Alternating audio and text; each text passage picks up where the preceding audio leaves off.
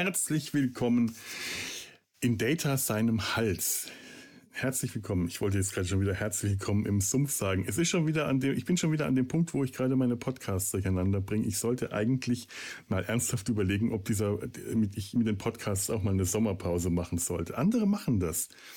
Es gibt so viele Podcasts, die Sommerpausen machen. Warum eigentlich? Ähm, ich begrüße hier äh, zwei, zwei, zwei Stimmen, die, die schon häufiger hier waren. Und immer dann, wenn es ums Bezie wenn, wenn es ums Beziehung, Beziehungen geht, um Beziehungskram, ist schon, schon prädestiniert eigentlich. Ich begrüße einmal meine liebe kleine Schwester, die Claudia. Hallo, hallo Claudia. Hallo. Hallo. Und die Tanja ist auch wieder dabei. Hallo Tanja. Hallo. Sommerpause. Ist eigentlich, eigentlich, zu, eigentlich ist das Sommer viel zu schade, um, äh, um, um nicht Podcasts aufzunehmen, weil man nämlich im Sommer draußen aufnehmen kann. Wir haben gerade im Vorfeld drüber geredet, wie schön das eigentlich ist. Und jetzt sitzen wir schon wieder hier drinnen in unseren abgedunkelten Zimmern.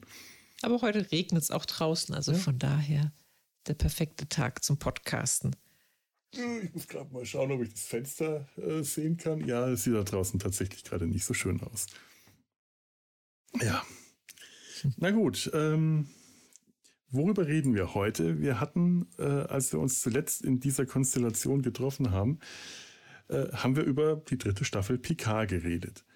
Eine Sache, die wir dabei, ein Thema, das wir dabei weniger absichtlich als einfach, es passierte einfach, was wir dabei komplett ausgeklammert hatten oder größtenteils ausgeklammert hatten, war die Beziehung zwischen Jean-Luc und Beverly. Und das ist ja ein großes Thema und in den Fankreisen dürfte das, zumindest nach dem wenigen, was ich mitgekriegt habe, doch durchaus auch Diskussionen gegeben haben darüber. Tanja, du bist da, glaube ich, mehr äh, mhm. in, in, diesen Kreisen unterwegs und dürftest äh, das voll mitbekommen haben. Ja, ja, ja, das hat Diskussionen gegeben. Ne? Wie glaubhaft ist das? Nehmen wir das den beiden ab? Was da passiert ist eben auch vor 20 Jahren, dass sie dann eben Kind miteinander gezeugt haben und äh, glauben wir das der Beverly, dass sie dann äh, es ihm nicht gesagt hat und so weiter oder wie das alles so ähm, einherging.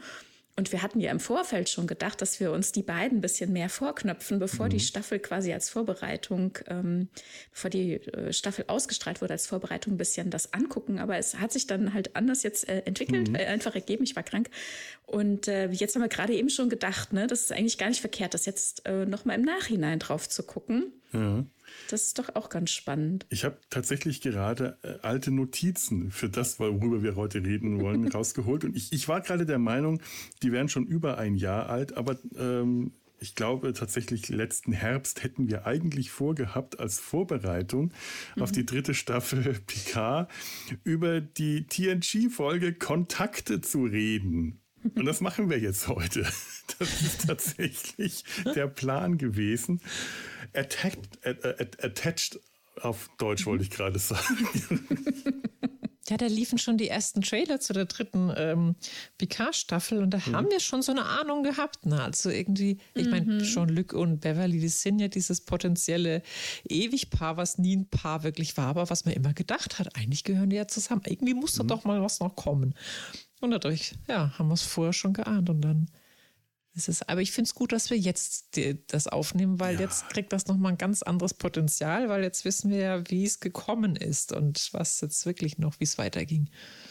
Ja, tatsächlich. Oder auch das, nicht so wirklich. Oder auch, auch nicht weiterging. Ja, tatsächlich hatten wir auch gerade schon äh, uns im Vorfeld kurz, ganz kurz darüber unterhalten und haben auch schon gemeint, eigentlich ist es wirklich gut, das nicht vorher besprochen zu haben, denn so vieles von dem, was in, der, in dieser Folge angesprochen wird und angedeutet wird, wäre vor der dritten Staffel PK, äh, hätte uns da möglicherweise in Mutmaßungen auf komplett falsche Richtungen gebracht. Äh, ich finde es auch gut, jetzt auch mit ein bisschen Abstand zur dritten Staffel, und das hat sich alles mhm. setzen können, das jetzt zu betrachten, denn als ich mir äh, vorgestern die Folge angeschaut habe, ist mir auch wirklich so einiges ganz anders nochmal aufgefallen. Ich dachte mir, okay, die haben sich wirklich doch nochmal deutlich mehr bei dem gedacht, äh, was die Autoren und Autorinnen in der dritten Staffel PK, äh, ich, ich halte es wirklich für möglich, dass die sich da sehr stark auf diese Folge bezogen haben. Da gab es Momente, die äh, ganz deutlich für mich dritte Staffel Picard gesagt haben, das, wie Beverly sich da entschieden hat, das wird hier schon ganz stark vorweggenommen. Ähm, vielleicht, ähm, ich weiß nicht, wie wir jetzt, wir haben, wir haben leider nicht vorher besprochen, das wollte ich gerade noch machen. Ich bin heute ein bisschen, ähm, was meine persönliche Planung angeht, äh, etwas neben mir. Ähm, ich weiß gar nicht, wie wir jetzt eigentlich vorgehen wollten. Ähm, ich möchte, das heute nicht irgendwie streng zweiteilen, dass wir sagen, so, wir reden zuerst über TNG, dann über PK. Mhm. Ich möchte es gerne so ein bisschen vermischen, mal schauen, wie es sich entwickelt, einfach mal laufen lassen. Aber was wir trotzdem vorher machen sollten, ist vielleicht einmal ähm, so über äh, ja, die, die, die Folge Kontakte äh, kurz ähm, so die, die, die, die Formalitäten abzuklappern. Mhm. Inhaltsangabe, welcher, welcher Staffel ist das, wo kann man das zeitlich verorten, vielleicht wer hat Regie geführt, wer hat es geschrieben, weiß ich schon wieder mhm. gar nicht. Ja, das habe ich alles da. Mhm. Sehr schön, darauf habe ich gebaut. Dann machen genau, wir haben ja auch gesagt, dass ich eine Zusammenfassung genau. mache. Vielleicht fange ich da einfach mal mit an, mhm. oder? Ja. Also hast ja schon gesagt, Kontakte heißt die Folge im Deutschen. In, bei uns ist sie gelaufen 94, in ähm, Amerika so gut ein halbes Jahr vorher 93. Mm, Sie sind jetzt äh, schon fortgeschritten in der siebten Staffel, Folge 8 ist das. Und äh, die Idee zu dieser Geschichte kam Michael Piller und Jerry Taylor, die ja auch dafür bekannt ist, dass sie äh, gerne eben die Frauenfiguren etwas voranbringen wollte in TNG und ähm, gerade auch für Beverly da einiges getan hat. Das war ein Pitch, ein Tagespitch sozusagen. Die hatten sich das ausgedacht, dass es darum gehen soll. Und der Autor ist dann Nicholas Sagan gewesen, tatsächlich auch der Sohn von Carl Sagan. Das sagt ja wahrscheinlich einigen was, der Autor von äh, Contact und ja eben auch sonst bekannt. Und Regie führte Jonathan Frakes. Also ja. richtig vom Fach und richtig voll dabei. Und im Hinterkopf habe ich bei der Geschichte dann natürlich noch, dass Riker äh, ja schmunzelnd äh, auf der Titan stand und Jack Crusher Junior betrachtete, beziehungsweise ja äh, quasi Picard Junior betrachtete und der sagte, äh, was gucken Sie mich so an? Und, und Riker dann sagte, naja, ich habe Ihre Entstehung über Jahrzehnte beobachtet, lassen Sie mich doch jetzt mal gucken. So, und ich, und ich ja auch sagte, ich auch. Ich habe so gelacht, das hat mich so gefreut, weil mir geht es doch ganz genauso. Und ja, diese Folge ist auch ein Puzzlestein, ein großes äh, Puzzlestück mhm. zu dieser Geschichte. Und dass er ja. auch Regie führte, ist so schön. Na gut, also wo befinden wir uns denn jetzt gerade? Ähm, die Folge beginnt mit einem Frühstück. Beverly und äh, Jean-Luc sitzen zusammen beim gemeinsamen Frühstück. Sie haben da ordentlich aufgefahren, sieht sehr schön aus, was sie da alles haben. Croissants, Kaffee und ganz viel Obst und alles sehr schön angerichtet. Und äh, Picard ist aber gar nicht so richtig bei der Sache. Wir wissen auch schon aus der mindestens Staffel vorher, dass sie auch regelmäßig sich so zusammensetzen, zusammen frühstücken. Da gab es auch schon so hübsche Momente, zum Beispiel in der Feuersturm, als Picard ja da nochmal was mit einer anderen Offizierin an Bord hat, ähm, wo dann die auch so in so einem Kontext aufeinandertreffen, war auch sehr schön, fand ich das. Und ja, jetzt sitzen sie hier beim Frühstück und es geht also ähm, um den Klatsch äh, an Bord und das Alltägliche, aber eben auch um die aktuelle Mission. Man ist hier jetzt in der Umlaufbahn vom Planeten Kesprit 3. Das Besondere ist, dass die Kess und die Brit zwei quasi ja hm, Bevölkerungsgruppen ähm, auf dem Planeten sich nicht grün sind. Also die Kess äh, beleben, also oder ja, leben auf drei Viertel des Planeten und die möchten assoziiertes Mitglied äh, in der Sternflotte sein. Das heißt, sie möchten einen Sitz haben, sie möchten beteiligt werden, aber sie sind dann halt eben nicht stimmberechtigt, weder passiv noch aktiv. So erkläre ich mir das. Und die Brit wiederum, die ein Viertel des Planeten äh, bewohnen, die möchten mit Außenstehenden und auch selbst mit den Kess gar nichts zu tun haben. Das ist eine sehr besondere Situation, denn normalerweise werden ja eigentlich nur Mitgliedswelten aufgenommen, die sich schon komplett vertragen mhm. haben, ne? wo man sieht, die sind entsprechend äh, fortschrittlich quasi, die haben sind zu einem Punkt angekommen, die können als vereinte Welt aufgenommen werden. Hier ist die Situation anders und es geht jetzt darum, eben Kontakt äh, zu knüpfen und darüber zu sprechen, wie es dann jetzt weitergeht mit den Kess.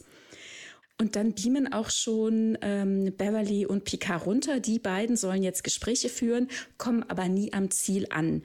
Die Brit haben den Transporterstrahl abgelenkt, ähm, inhaftieren die beiden, ähm, setzen ihnen sogar Implantate ähm, so äh, ja Kortikalimplantate, um ihre Psi-Wellen äh, quasi zu lesen, um dann quasi wie ein Lügendetektor sie zu verhören und festzustellen, ob sie denn mit den Kess zusammen gegen die Brit vorgehen wollen und so weiter. Es kommt dann im Laufe der Folge eh raus, dass die Kess und die Brit einfach total verfeindet sind und beide sehr äh, unter Verfolgungswahn leiden und die ganze Geschichte auf dem Planeten einfach auf keinen grünen Zweig kommt.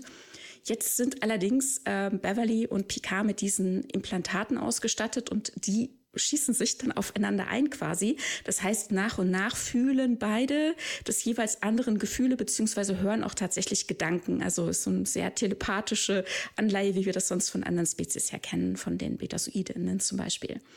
Und ähm, die Kess und die Brit haben untereinander eben auch Spione, Spitzel und so weiter. Natürlich versucht man an Bord der Enterprise, Riker ist da sehr fleißig dabei, die beiden äh, aufzuspüren. Erst geht man von einem Unfall aus und so weiter. Dann kommt relativ bald raus, sie sind bei den Brit gefangen und ähm, die ganzen Spitzel, die da sich jeweils äh, gegenseitig irgendwie äh, ausspionieren auf dem Planeten, die sorgen dann dafür, dass Beverly und Picard fliehen können. Und es kommt, wie es kommen muss. Sie hören also ihre Gedanken und äh, fühlen ein Stück weit des anderen Gefühle. Es wird dann halt sehr intim, sag ich mal auch, ne? Äh, bis in die tiefsten Gefühle. Und es geht dann zum Beispiel auch darum, wie das denn damals war, äh, diese Freundschaft dann eben mit damals als Jack Crusher, Beverlys ähm, erster Ehemann, noch lebte und diese tiefe Freundschaft, Verbundenheit mit äh, Jean-Luc Picard und dass er damals ja in sie verliebt war. Das kommt jetzt raus. Jetzt müssen sie am Lagerfeuer einfach mal darüber reden. Es ist richtig hübsch, ungemütlich, so schön, dass es endlich mal auf den Tisch kommt. ähm, sie werden am Ende gerettet und äh, stellen sich dann in einem Abendessen retrospektiv eben dieser Situation und äh, Picard geht quasi den Schritt und sagt, wie gehen wir jetzt damit um, dass wir so viel voneinander erfahren haben. Irgendwie vermisse ich dich auch gerade so ein bisschen, weil ich jetzt höre ich deine Gedanken, deine Gefühle nicht mehr. Und sie sagt, ja, geht mir ähnlich, aber ist auch ganz schön, wenn man wieder so für sich ist. Und ähm, dann nähern sie sich aneinander an und es ist nicht so richtig klar, weiß Beverly ihn zurück oder ist es jetzt vertagt auf irgendwann anders, wie sie damit weiter verfahren. Der Abend endet, die Folge endet und wir sind entlassen in viel Kopfkino. Mhm. Mhm. Hui, ja, danke schön. Danke. Ich möchte äh, gleich mal auf etwas kommen, bevor wir zu Jean-Luc und Beverly kommen. Ähm, möchte ich gerade mal zu den Kestbrit kommen. Mhm. Erstmal, erstmal ein äh, äh, äh unglaublich bescheuerter Name. Kesprit ist so. Dass der Planet auch so heißt. Ne? Ja. Wow. Mhm. Ich weiß nicht, Brit, da kann ich nur an Brit-Stifte denken und bei Kester denke ich an Voyager. Es ist einfach ja. komplett daneben. Und dass der Planet so heißt, ist wirklich absurd. Ja, und dann auch noch Nummer drei, also als ob ja. die anderen Kesprit 1, 2 und so weiter, ne? Ja, aber interessant. Ja. Also die Brit Das ist ja sowieso immer witzig mit dem Planeten irgendwie. Da gab es ja, ja, mal bei, bei The Orville, um das mal ganz kurz abzuschweifen, mhm. auch so eine tolle Sendung, wo die einen Erstkontakt hatten zu einem Planeten, der glaubte, er sei der einzige bewohnbare Planet im Universum, hat sich aber irgendwie so und so drei genannt. das fand ich irgendwie so witzig. Warum sagen die selber drei von sich, als ob es noch mhm. andere gäbe? Es ist ja so, dass ja. es, äh, ich glaube, damit die Reihenfolge in dem jeweiligen Sonnensystem gemeint mhm. ist die, die, die Reihenfolge äh, von der Sonne aus gesehen. Das heißt, äh, wären wir, was haben der wievielte Planet sind wir denn von der Sonne aus? Der dritte oder? Mein Vater erklärt mir. erklärt mir äh, die.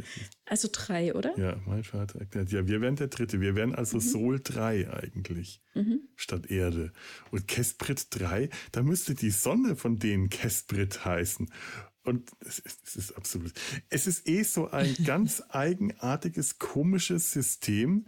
Äh, so eine, äh, um damit mal zur, äh, zur letzten Folge kurz zurückzukommen, äh, wieder mal Utopien und Dystopien. Es ist auch eine mhm. ganz naive Utopie, wenn da Picard schon am, äh, bei, dem, bei dem Frühstück zu Beverly sagt, wah, wah, wah, wah, alle, äh, alle Welten, äh, alle Welten, die sich der Föderation angeschlossen haben, haben das geeint getan.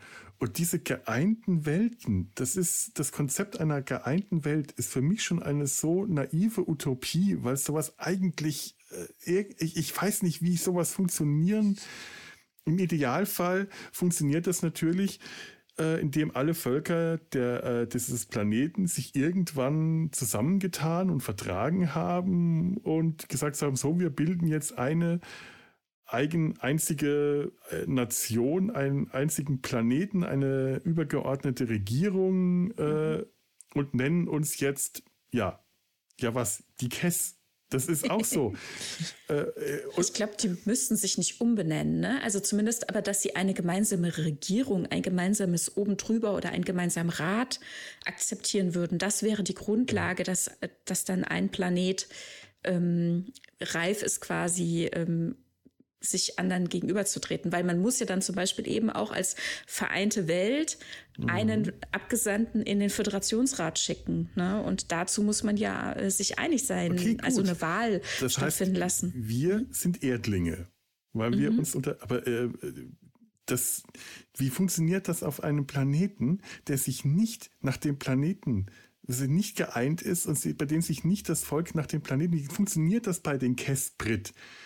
Äh, die haben sich alle zusammengetan, alle Völker und gesagt, wir, wir, nennen uns jetzt Kess, weil unser Planet so heißt. Nee, tut er nicht. Der heißt nach den zwei Völkern, den zwei großen Nationen, die da leben. Wie hat diese mhm. eine Nation das gemacht? Denk mal, dass die Föderation, die den Namen Kess-Brit gegeben hat, wahrscheinlich sagen die Kess zu ihrem Planeten Kess und die Brit sagen zu ihrem Planeten Brit.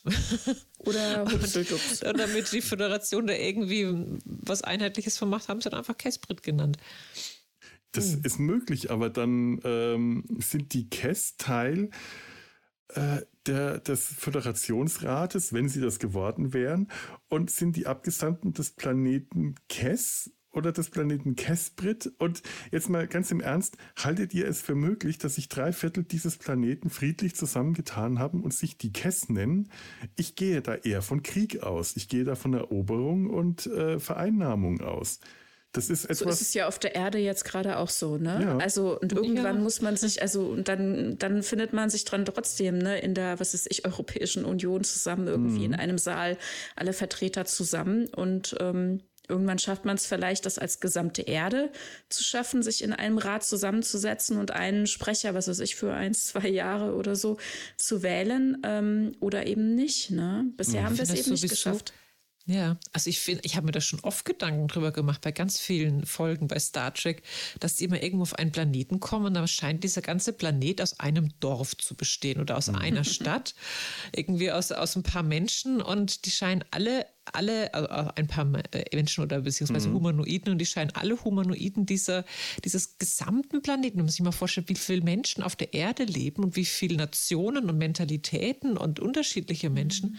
Finde ich das mal ganz faszinierend, dass halt eben dann diese eine kleine Gruppe dann die kompletten Humanoiden auf einem Planeten dann darstellen sollen oder eben repräsentieren. Mhm. Ja, es ist symbolisch, und, äh, ne? Aber repräsentieren. Ja, ja, aber ja. da gibt es mhm. meistens eben nicht so eine Vielfalt wie zum Beispiel jetzt bei uns auf der Erde. Zum Beispiel Vulkan, mhm. die Vulkanier, die scheinen irgendwie auf der einen Hemisphäre und auf der anderen Hemisphäre irgendwie total gleich zu sein.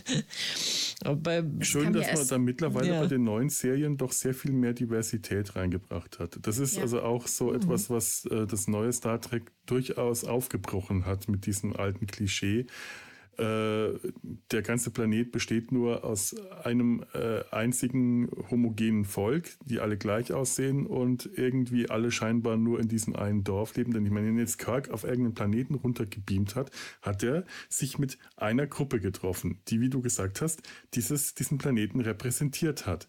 Ja, aber was ist, wenn jetzt auf der anderen Seite vom Planeten Leute leben, die ganz anderer Meinung sind? Ja, natürlich. Die werden einfach ignoriert. Ja, da kommt es halt auf die Situation an. Ne? Es ist dann halt jetzt hier zum Beispiel, mhm. Picard wollte ja eigentlich den Sprecher für die Kess treffen. Ne?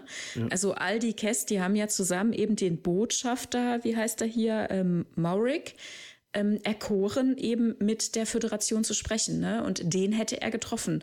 Ne? Wenn das jetzt mit Kirk mhm. zum Beispiel auch so ist oder in welcher Situation auch immer, wenn man weiß, man hat einen Ansprechpartner, dann trifft man sich mit dem. Wenn es natürlich irgendwie so random, wir besuchen den Planeten mal, aber meistens ist ja dann, sie rufen und dann meldet sich jemand und der wird dann, den trifft man dann. Ne? Das ist ja dann meistens der, der eben in der entsprechenden ja, Hierarchie an dieser Stelle steht. Außer es gibt halt irgendwie so einen Erstkontakt, dann geht, trampelt man da in irgendein Dorf und stolpert in irgendeine Situation. Ja, klar. Ja. ja, aber stimmt, da hast du recht. Also tatsächlich macht das Sinn, dass da ein gewählter Repräsentant äh, äh, ist und der ist hier eben nur für die KES. und äh, nicht für den ganzen Planeten. Es ist ähm, trotzdem eine sehr einzigartige Situation, die ich bemerkenswert genug finde, weil man eben äh, halt auch in Next Generation schon mal gemerkt hat, man muss dieses Klischee einer geeinten Welt aufbrechen äh, mhm. und mal äh, das mal hinterfragen. Also das durchaus. haben wir immer mal in Folgen, mhm. ne, wo es dann Mitgliedsantragsteller äh, gibt, die eben sich nicht als in Anführungszeichen würdig mhm. oder reif genug dafür erweisen. Ne? Das hat man ja immer mal wieder, dass dann planetare Probleme zutage treten, dass da Terroristen dann aktiv werden in dem Moment, wo dann die Föderation auf den Plan rückt oder man eben mitkriegt, die haben ihre, was weiß ich, zum Beispiel ihre genetisch aufgewerteten Soldaten im Mond, auf dem Mond ausgelagert und die hatten damals dafür gesorgt, dass auf dem Planeten Friede, Freude, Eierkuchen jetzt herrscht. Aber solange dieses Problem, eben dieses Thema mit diesen Leuten nicht geklärt ist, sind die eben auch nicht wirklich vereint. Ne? Das sind immer so Folgen, die immer mal. Utopia von Thomas Morus lässt wieder grüßen. Das ist auch bei Thomas Morus schon gewesen, damit die Insel Utopia in Frieden leben kann, mhm. wird um die Insel herum ein Kokon gezogen von Soldaten oder beziehungsweise Söldnern, die diese Insel verteidigen. Da hatten wir auch schon darüber äh, gemutmaßt, ob das vielleicht äh, irgendwann auch mal bei Star Trek so der Gedanke gewesen wäre, der Gene Roddenberry, der ja ursprünglich mal eine ganz andere Vorstellung hatte, was die Sternenflotte eigentlich ist. Das ist tatsächlich in seiner Vorstellung nicht unbedingt der kriegerische, äh, äh, so dieser kriegerische Außengürtel gewesen, aber es sind die Leute gewesen, die halt ins Weltall ziehen konnten, weil sie noch sich die Hände schmutzig machen konnten, damit die utopische Gesellschaft auf der Erde in Frieden ähm, ihrer Vervollkommnung der Menschheit nachgehen konnte. Ähm, ich komme da immer wieder drauf zurück. Ich finde das total faszinierend. Also, also sowas auch in, äh, wie oft man diesen, diesem Motiv begegnet. Mhm. Übrigens, übrigens, jetzt möchte ich gerade ganz schnell noch die Gelegenheit nutzen, ähm, um mich über ein Feedback zu freuen, das wir auf die letzte Folge bekommen haben. Äh, Maya hat äh, das Buch, verdammt, jetzt habe ich vergessen den Titel von dem Buch. Ich bin echt, äh, es ist super schlecht vorbereitet gerade, tut mir leid. Wir haben von Sebastian Stoppe ähm, von, ähm, von Sebastian Stoppe eine E-Mail bekommen, der darauf aufmerksam gemacht wurde, dass wir äh, sein Buch erwähnt haben, ähm, Unterwegs zu neuen Welten, Star Trek als politische Utopie. Der hat uns eine E-Mail geschrieben und ich lese das gerade mal kurz vor, weil ich mich da echt sehr drüber gefreut habe. Liebes Data, sein Hals Podcast-Team. Ich wurde auf eure neueste Folge hingewiesen und dabei nebenher äh, euch überhaupt entdeckt. Und äh, entdeckt, ja gut. Und gleich gehört. Es freut mich sehr, dass mich mein nun ja schon einige Jahre, ein paar Jahre altes Buch noch so lange nachwirkt. Oh Gott, ich, ich lese gerade ohne Brille vom, vom dem Bildschirm, der so weit weg ist, aber wenn ich näher rangehe, dann hört man das zu laut am nahen Mikro. Das ist nicht gut. Es freut mich sehr, dass mein nun ja schon ein paar Jahre altes Buch noch so lange nachwirkt und offensichtlich gelesen wird. Das ist ja bei Dissertationen nicht so üblich, aber umso schöner. Macht weiter mit dem Podcast, fand ich sehr schick. Herzliche Grüße, Sebastian das finde ich schön. Das ist irgendwie nett, dass man ein, ein Buch oder ein Werk erwähnt und der Autor äh, meldet sich dann bei einem und gibt einem kurzes, nettes Feedback. Da habe ich mich tatsächlich sehr drüber gefreut. Ja, schön. Ja, das finde ich auch sehr nett. Noch erwähnen. ja, so, ich glaube, ähm, die Utopie auf Kesprit können wir damit mhm. Ich fand nur ganz interessant, dass sie das so im Neben, äh, nebenbei noch da beim Frühstück, wo Beverly ja, ne, mhm. sie reden ja auch genau eben über den Punkt, wo wir eben auch hatten. Und dann sein, sagt Beverly, ja, aber ich meine, was sollen die Kästern machen? Stell dir vor, damals, was ist ich, ne, 2150, äh, hätte Australien nicht mitgemacht und die Weltregierung der Erde nicht anerkannt, äh, wären wir dann später nicht in der Lage gewesen, weil wir nicht vereint gewesen wären, äh, in, in die Föderation einzutreten, also um das mhm. einzuordnen, also 2150, da ist ja Archer auf der Enterprise unterwegs gewesen, ähm, als vereinte Erde, Abgesandter eben in der Sternflotte, damals rein irdisch organisiert. Fünf Jahre später gab es die mhm. Koalition der Planeten, die ja Archer geschlossen hat und nochmal äh, einige Jahre später, erst 61, dann auch tatsächlich die Föderation. Und jetzt angenommen, es wäre so eine Parallelgeschichte gelaufen, dass Australien, jetzt als dummes Beispiel, ja, hat sie mhm. so gesagt, ähm, da hätte autonom sein sollen und hätte sich da rausgezogen, ähm, wäre das keine Grundlage gewesen für uns, ne? sagt ja Beverly und ja, hm, hat den Punkt. Aber wie geht man damit um? Das ist natürlich jetzt einfach nur so in den Raum gestellt, aber fand ich nochmal interessant, so drüber nachzudenken. Hast du jetzt eben auch mhm. angestoßen. Ne? Hm.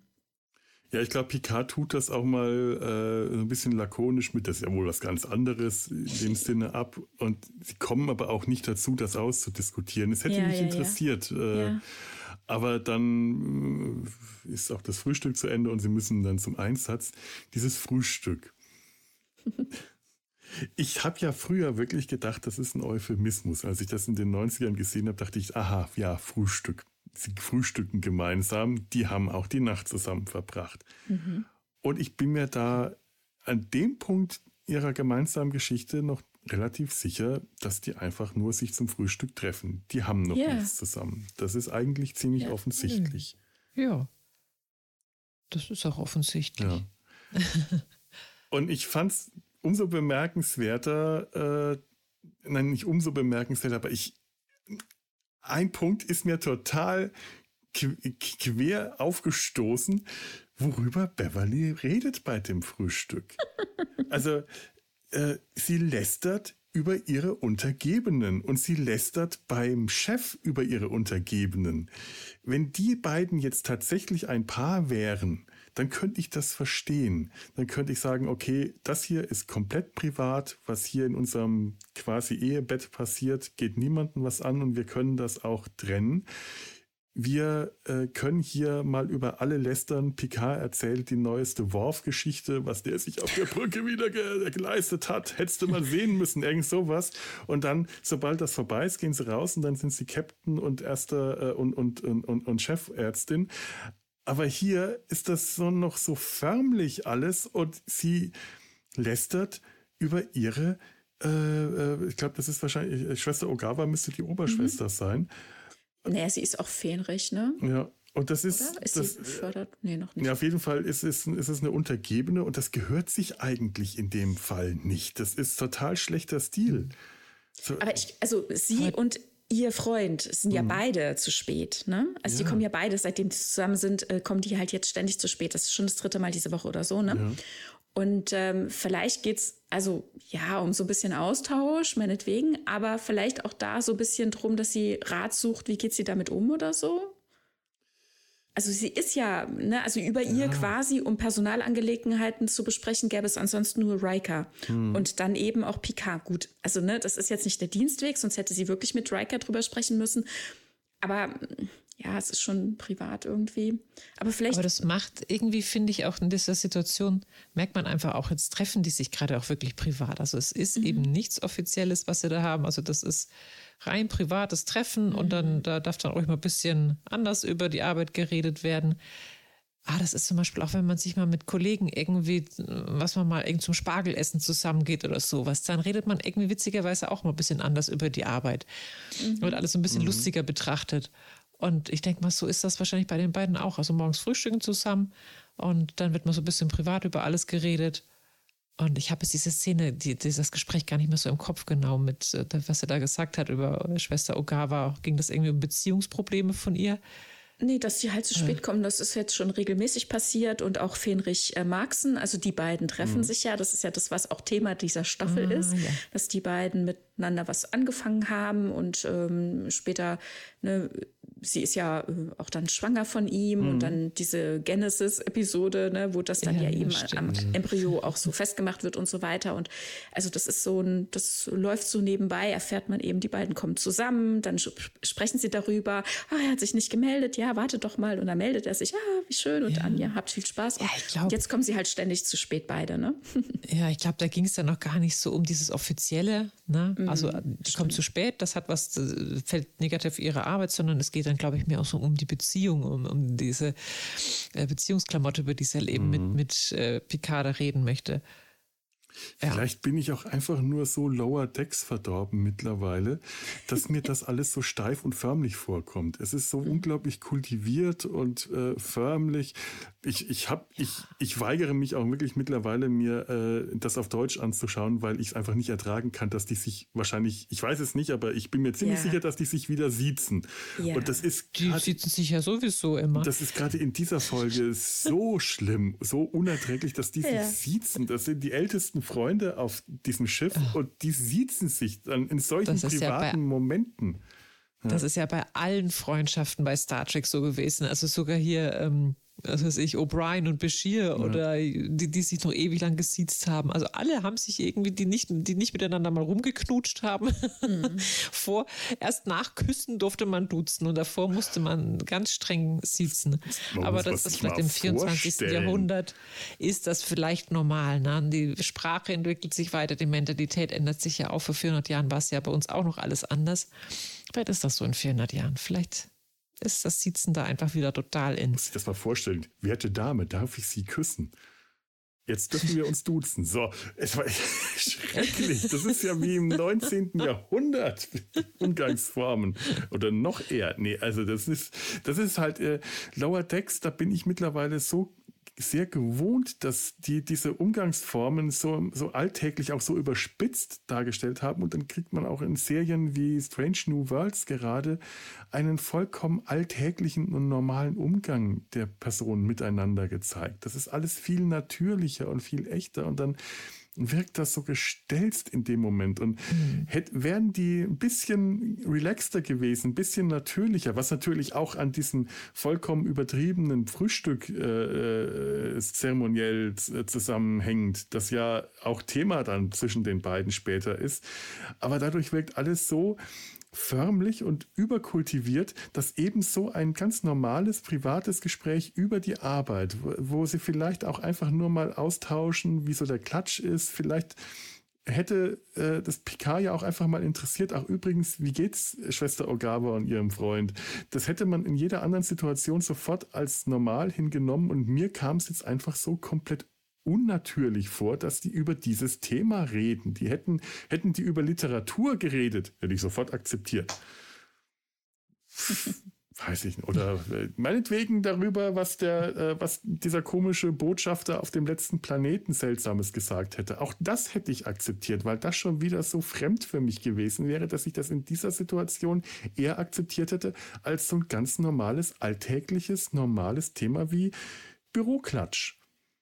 Denn das war es ja letzten Endes. Das hat hm. in dem Moment einfach für mich einen ganz eigenartig seltsamen Ton ergeben.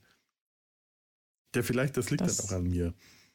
Er hat auch nicht zugehört, ne? Also sie hat ja. geredet und geredet und dann sagt sie, hörst du eigentlich zu? Und er so, äh, nee.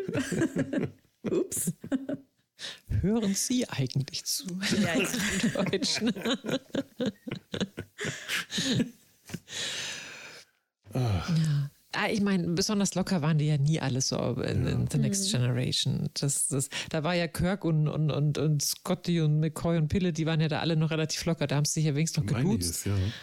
ja, aber das war halt auch so ein bisschen so dieser Stil einfach bei The Next Generation. Egal ob Englisch oder Deutsch, das ist alles ein bisschen ich verklemmter. Ich glaube, in TOS haben sie sich auch gesiezt. Ja, offiziell, wenn es offizielle Anlässe waren, ja, aber inoffiziell, da haben die sich dann immer geduzt. Also sogar Kirk und Scotty haben sich zwischendurch geduzt. Wüsste ich jetzt gar nicht. Selbst wenn, selbst wenn ist der, ist, ist auch auf Deutsch. Das liegt natürlich auch an der komischen Synchro. Äh, die, die deutsche Synchro ja der alten Serie ist ja äh, ein bisschen so auf Klamauk gebürstet. Aber die hatten einfach ein, ähm, ungezwungeneres, äh, ungezwungeneren Umgang miteinander. Es ist auch so, wenn ich jetzt zum Beispiel mal äh, TOS und Strange New Worlds vergleiche, wie sie da auf der Brücke miteinander umgehen, ist auch bei äh, der alten Serie alles noch ein Ticken förmlicher und steifer als jetzt äh, bei Strange New Worlds, bei Pike auf der Brücke. Aber trotzdem wirkt es, äh, wirkt die alte Serie äh, wirken die Figuren, wie sie da umgehen, zumindest alte Freunde, wie, äh, wie, wie äh, Kirk und McCoy miteinander umgehen oder wie äh, Scotty äh, mit den Leuten umgeht. Einfach noch, eine, einfach noch eine ganze Spur natürlicher und ungezwungener, als das bei äh, Next Generation dann der Fall war. Hm. Also mhm. daher würde ich sagen, die haben sich geduzt ob das jetzt stimmt oder nicht, weiß ich nicht. Aber von meinem Gefühl her, mein innerer Kanon, da haben sie sich geduzt. Der innere Kanon ist auch so, ne? das ist ein schöner Begriff, den ich jetzt ganz oft in diesem Podcast anbringen werde. Der kann nicht lügen, der innere Kanon.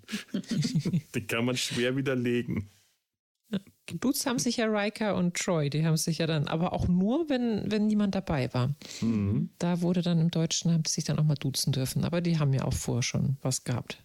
Da gab es schon Küsse, deswegen. Aber wisst ihr jetzt eigentlich, ob sich äh, Jean-Luc und Beverly äh, in der deutschen Synchro dann nach dieser Folge geduzt haben? Nee. Es, oder mhm. die haben sich immer noch gesiezt. Das geht ja immer alles bei, bei The Next Generation, es geht ja immer alles auf den Status quo wieder zurück nach mhm. jeder Folge. Also ich glaube, deswegen, deswegen sind die da auch nicht zusammengekommen, weil es passte einfach nicht zu der ganzen Serie. Ähm, das, das war ja immer alles, blieb ja alles in diesem Anfangsstadion. Jeder ja. blieb so, wie er war. Äh, da, da gab es keine Pärchen. Das Einzige, was mal so serienmäßig dazwischen kam, war, dass Worf einen Sohn hatte. Der war dann eine längere Zeit dabei. Aber ansonsten blieb alles eigentlich unverändert. Aber das und, ist ja ähm, auch so ähm, die Erzählweise dieser Zeit, ne? möglichst keine Beziehung zeigen, damit äh, alle Charaktere quasi ähm, Projektionsfläche für die mhm. Zuschauerschaft sind. Ne? Und dann müssen wir mhm. uns auch nicht mit diesem Pärchen auseinandersetzen und die Dynamik und das ja. alles da erzählen und beleuchten. Außer es gibt dann halt so ein Quotenpärchen in der zweiten Reihe, wie zum Beispiel Miles und Keiko. Ne? Das ist dann mal okay, mhm. aber ansonsten bitte nicht. Ja, aber äh, Worf und Diana waren ja auch ein Paar letzten ja, Endes. Ja, für zwei Sekunden. Für zwei Sekunden. Ja. Und aber ja. auch genau, genau das, genau für zwei Sekunden. Das ist genau diese Art von seltsamem Paar, das, das schaffen, das dann zusammengebracht wird, obwohl es überhaupt nicht gepasst hat und genauso verkrampft und unangenehm war. Da wäre es mir lieber gewesen, sie hätten es bleiben lassen. Worf und Dex zum Beispiel auf Deep Space Nine hat so viel besser funktioniert. Oh ja. Da hat man dann auch eher begriffen, wie man mit, mit Beziehungen umgeht bei, bei Next Generation. Leichte Entwicklungen waren ja immer irgendwie auch mit drin, aber immer nur so mhm. leichte und gefühlt, wie du sagst, Claudia, Status quo war immer noch das, was am Ende erreicht werden musste. Das ja, damit man sich dann auch nicht Gedanken machen musste als Zuschauer. Es gab ja auch viele Zuschauer, die haben nicht alle Folgen gesehen, immer mal wieder eine, damit die sich nicht Gedanken machen mussten, so Mensch, was ist da denn jetzt passiert? Warum sind die jetzt plötzlich zusammen? Das waren die doch sonst mhm. auch nicht. Sondern da war jede Folge eine eigene Geschichte, die war abgeschlossen und dann war die zu Ende und dann kam in der nächsten Folge eine neue Geschichte. Also man konnte einfach so mit irgendeiner Staffel mittendrin ja. anfangen zu gucken. Ich habe mich ja. das bei dieser Folge auch schon gefragt. Wenn ich jetzt zum Beispiel irgendjemanden ähm, Star Trek empfehlen möchte und eine alte Serie, nicht eine von den neuen, sondern eine alte Serie. Wäre das jetzt beispielsweise eine Folge, die man jetzt einem kompletten Star Trek Neuling, also jemanden, der oder die noch nie Star Trek gesehen hat, außer dass man vielleicht schon mal davon gehört hat, weil äh, sagen so, damit fängst du an. Das ist eine Folge, die ist richtig gut, weil ich persönlich finde sie gut. Ich mag die Folge mhm. wirklich sehr. Mhm. Aber ist das vielleicht eine Folge, die schon wieder zu speziell ist? Das ist eher was für Trekkies. Gerade diese Beziehung mit Jean-Luc und Beverly. Äh, ich denke, es kommt halt sehr darauf an, wem man das wem man was empfehlen will, ne? was auch der Zugang, was, was den Zugang schafft. Und wenn mhm. Beziehungen und auch Liebesbeziehungen für jemanden ähm, ein Thema sind, ne? Mhm. dass man mhm. das gerne sehen will, dass man gerne auf die Art und Weise auch anfängt, was zu ergründen, dann ist das eine passende Folge, ja, finde ich schon. Ja. Da gibt es ja viel Science-Fiction-Anteil. Wir beschäftigen uns hier auch mit Politik ne? und mit der, ein Stück weit ja auch mit der Philosophie, das dem Ganzen zugrunde liegt. Und wenn so ein großer Anteil wie eben hier so eine Beziehung zwischen zwei Charakteren ähm, ein Zugang zu, äh, für einen ist, dann ist das eine gute Folge. Aber viele Leute würden wahrscheinlich sagen, das ist nicht mein Go-To. Das ist, äh, ich erwarte, was ist ich in erster Instanz vielleicht von einer Science-Fiction-Serie, eine Weltraumschlacht oder äh, möglichst viele Außerirdische. Ne? Also es kommt ja darauf an, was ist der Zugang. Ja. Also für mich wäre es durchaus eine schöne erste Folge, ja, aber ich bin nicht unbedingt Mainstream in der Hinsicht. Also da stimme ich dir zu. Ähm, es kommt darauf an, was man gerne äh, überhaupt bevorzugt. Ähm, mhm. Ich habe das, bevor ich die Folge neulich nochmal gesehen habe, gestern oder vorgestern, hatte ich tatsächlich diese Frage in den Raum gestellt und hätte gesagt, auf keinen Fall. Das ist eine Folge, in der wird ja nur gelabert und es geht ja nur um die Beziehung von Jean-Luc und Beverly und wenn man das vorher nicht kennt, diese Figuren, dann kann man gar nichts damit anfangen.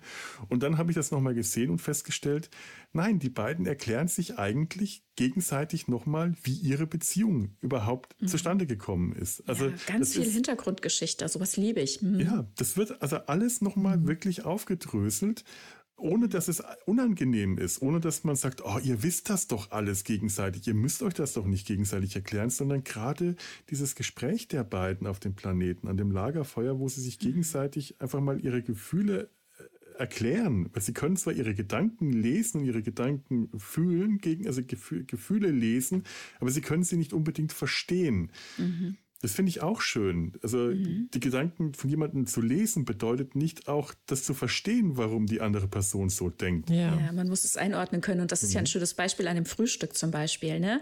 Ja. Äh, sie erzählt, äh, erwähnt das Frühstück. Ne? Also sie haben ja auch Hunger. Das ist ja das Problem schlechthin. Und dann äh, ist er genervt. Ne? Und dann sagt sie, oh, du hast gerade gedacht, also sie haben gerade gedacht. Bleib mir mal beim Du. Ich, ähm, ich finde auch, aus. also für mich ist das, ähm, ja. genau, ähm, du hast es. Ne? Und du hast also mit mir zusammen zu frühstücken. Er, nein, nein, nein. Also er ordnet das dann ein. Er hasst halt generell so pompöse Frühstücke, äh, Frühst äh, so pompöses Frühstücken. Und dann kommt eben raus, sie denkt sich wahrscheinlich, oh, hätte ich das gewusst, ne? Weil sie, ihr geht es genauso. Und dann kommt er eben raus. Ne? Also man muss es eben einordnen, wie du sagst, ne? die, die Impulse ähm, zu spüren, die der andere da gerade aussendet äh, oder auch Gedanken zu hören, hilft noch nicht. Man muss es eben auch einordnen können, genau. Ja allein die Vorstellung von jemand anderen, die Gedanken zu hören. Ich glaube auch nicht, dass die Menschen alle gleich denken, sondern jeder mhm. denkt ja entsprechend seiner ganzen Vorerfahrungen, ja. seiner Erinnerungen, die er hat, alles, was es so verknüpft miteinander, die ganzen Assoziationen, das sind ja bei jedem Menschen ganz individuell. Mhm. Ja, und, und manche ähm, denken deswegen, sehr sprachlich und andere in Bildern. Ne? Ja, manche genau. können gar nicht in Bildern denken. Ja, und das erstmal einzuordnen, das erstmal zu verstehen, was der andere da denkt, das ist, glaube ich, auch ganz spannend und schwierig auch. Ja. Und das fand ich irgendwie auch ganz schön, dass wir so ein bisschen auch darüber geredet haben. Auf einmal ja.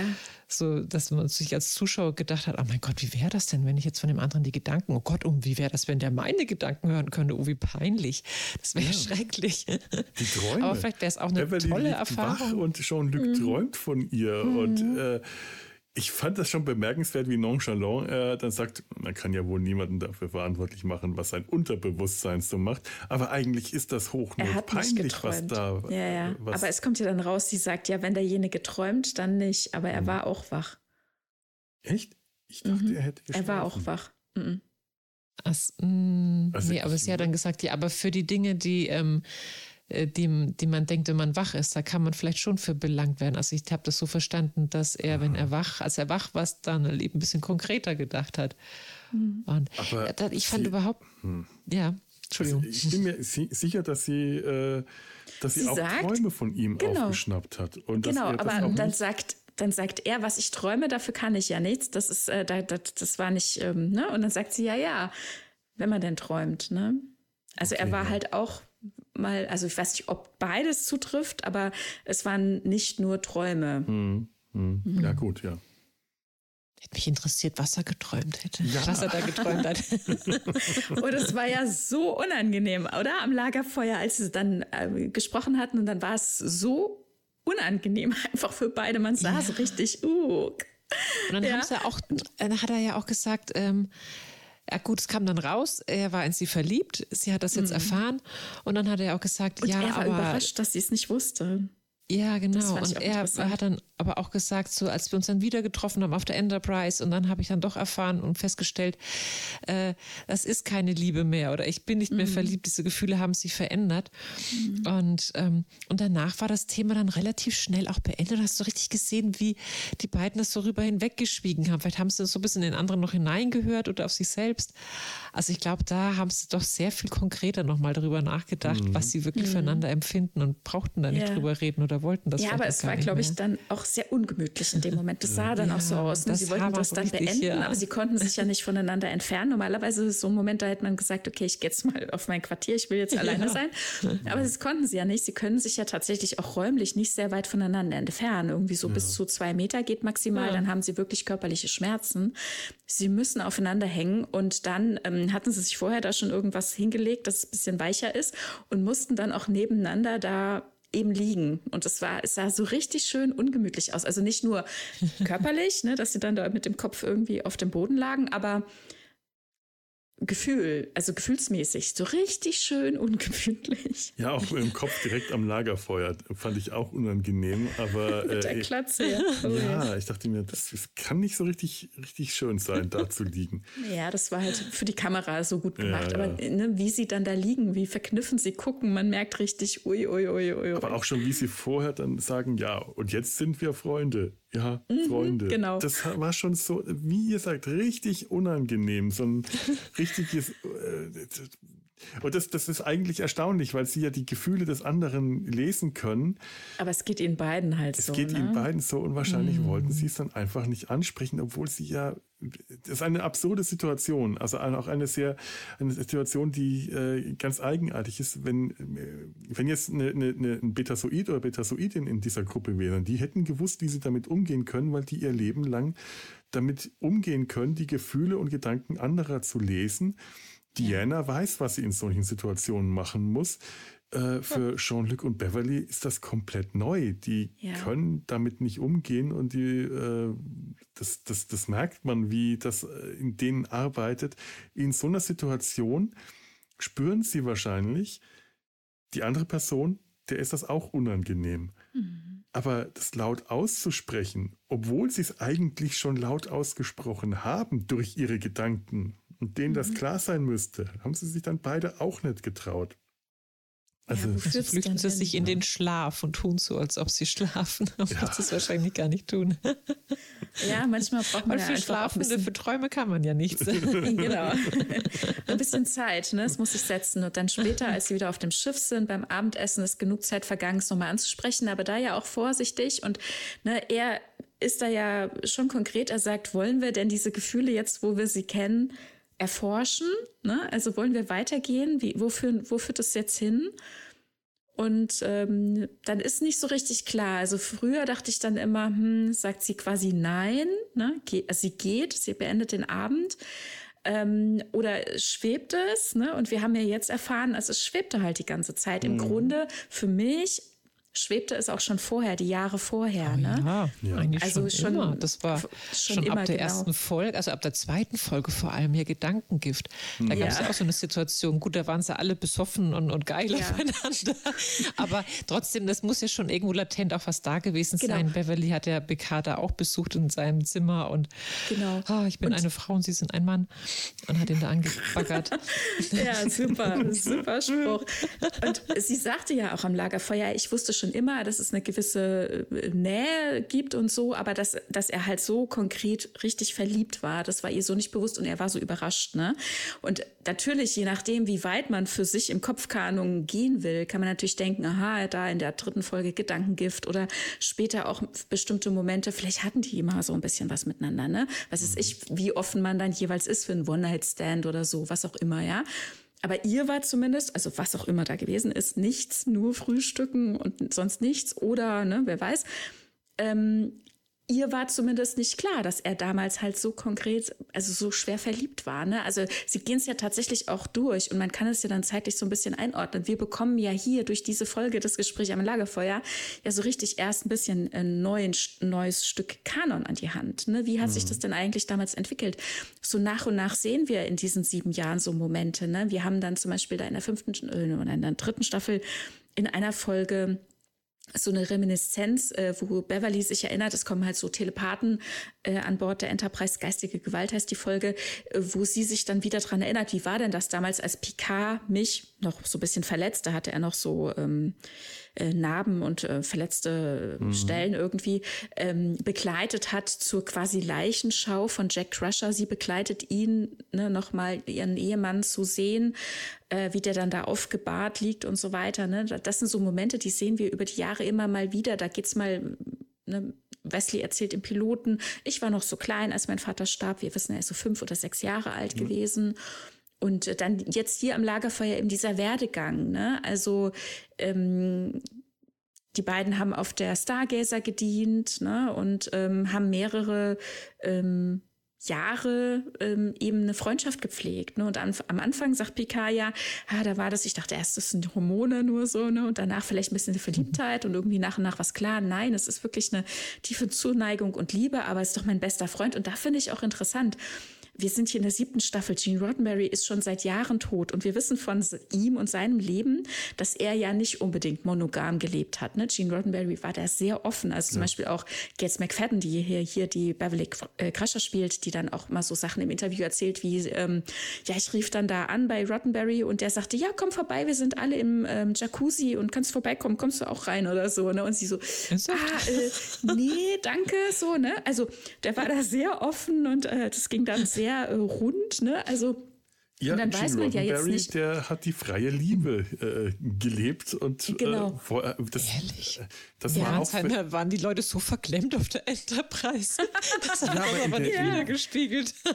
Aber ja, zum Beispiel Gesetz der Edo, ja, wie sie da halbnackt rumgerannt sind. Das war das, was Roddenberry gefallen oh. hat. Die haben die freie mhm. Liebe auf dem Planeten Edo gelebt. Ne? Das sind die Momente. Und dann gab es wieder andere ähm, Leute und vor allem auch das Studio, denke ich mir, also bestimmte Leute, die da verschiedene Kräfte, die verschiedene Aspekte da reingebracht haben und Roddenberry, der ja dann irgendwann eben nicht mehr dabei oder ein Entscheidungsträger war, beziehungsweise gestorben war. Und dann hat sich das womöglich dann noch ein bisschen steifer hinten raus entwickelt. Und da finde ich eben interessant, ähm, man sagt immer so über ihn, na ja, gut, er ist ja fremdgegangen, ne? er hatte ja mit mehreren, wir wissen ja auch diverse Namen und so weiter, äh, Frauen was und dann einerseits, ne, er war verheiratet und dann wussten, wissen wir, da hatte das mit ähm, dieser Dame, die da für ihn gearbeitet hat, irgendwie seine rechte Hand, ja.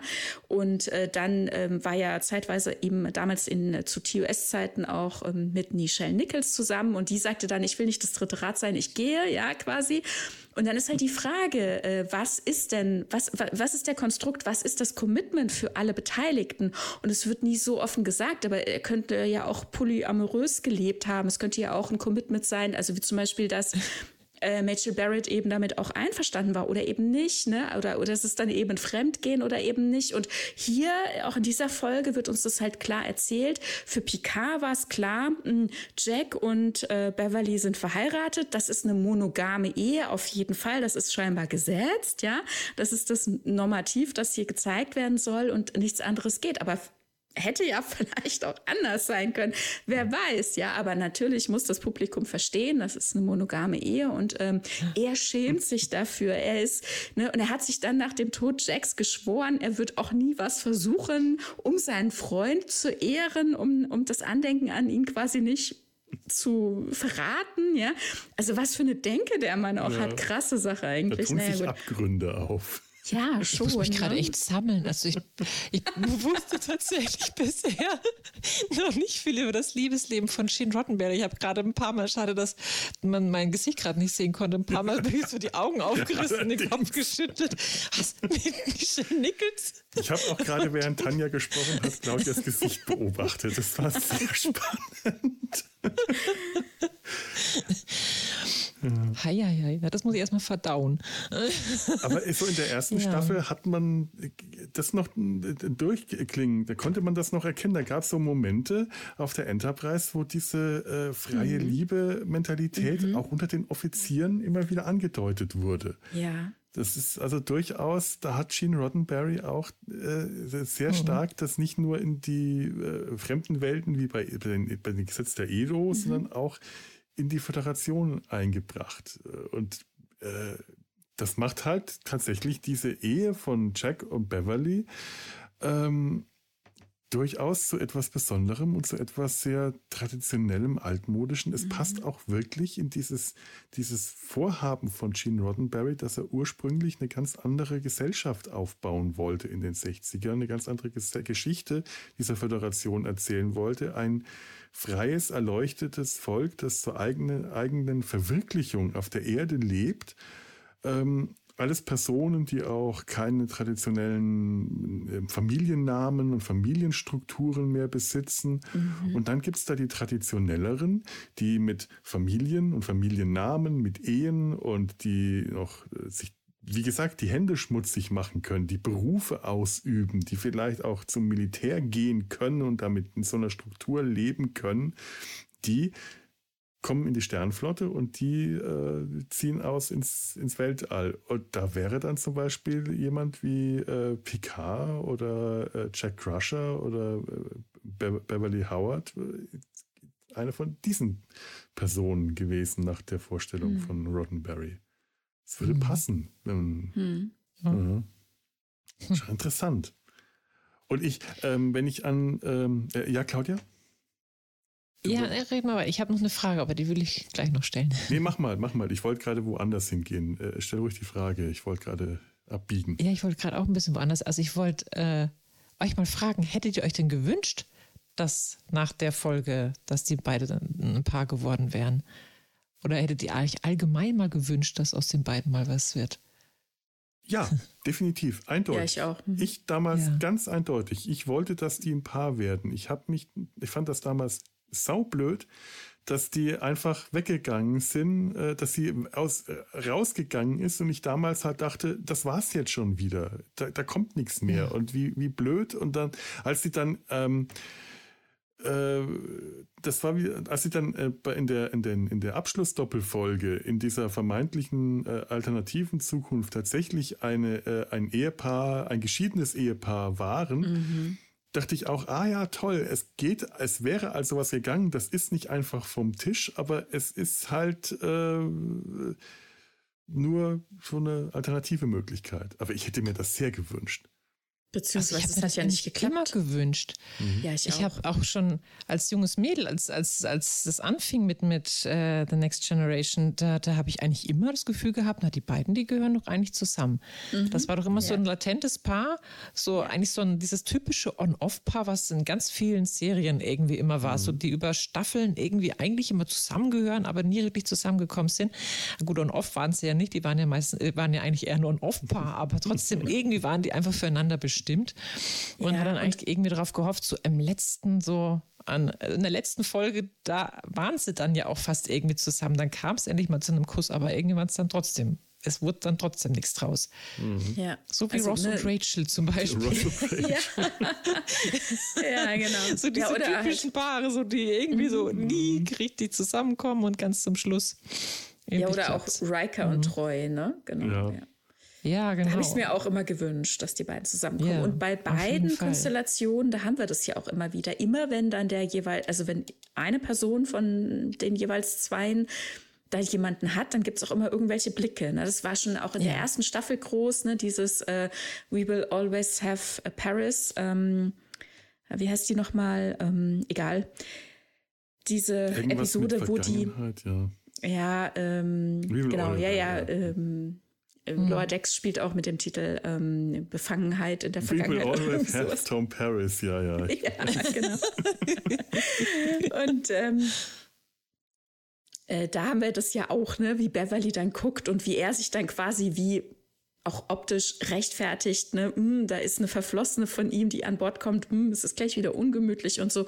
Und so haben wir das ja immer, ne, wenn Beverly jemanden hat oder wenn äh, er jemanden hat, das ist immer gleich so, mm.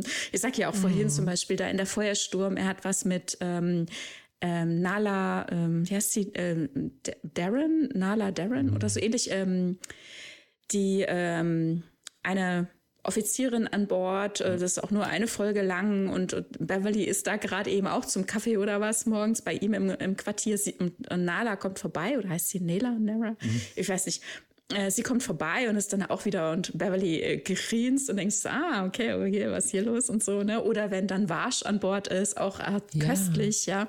Auch so eine das, Szene, ja dann so. geht sie doch auch, mhm. glaube ich, sogar mit Beverly zusammen durchs Schiff dann noch oder Beverly nimmt sie dann ja, mit ja, und, und zeigt ihr das Schiff. Mhm. Ja. Mhm. Sie ist immer irgendwo dann im Hintergrund da und beäugt das Ganze. Hm. ja.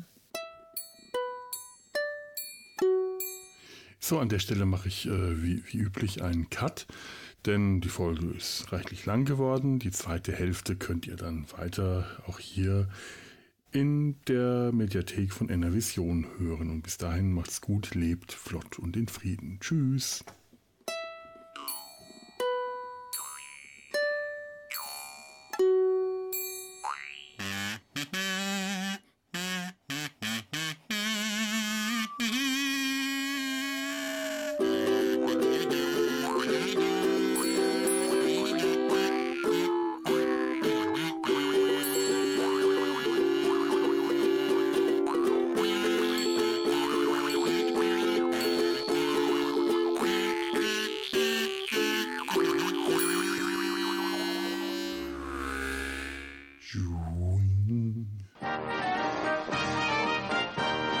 Produktion des Podcast Imperiums.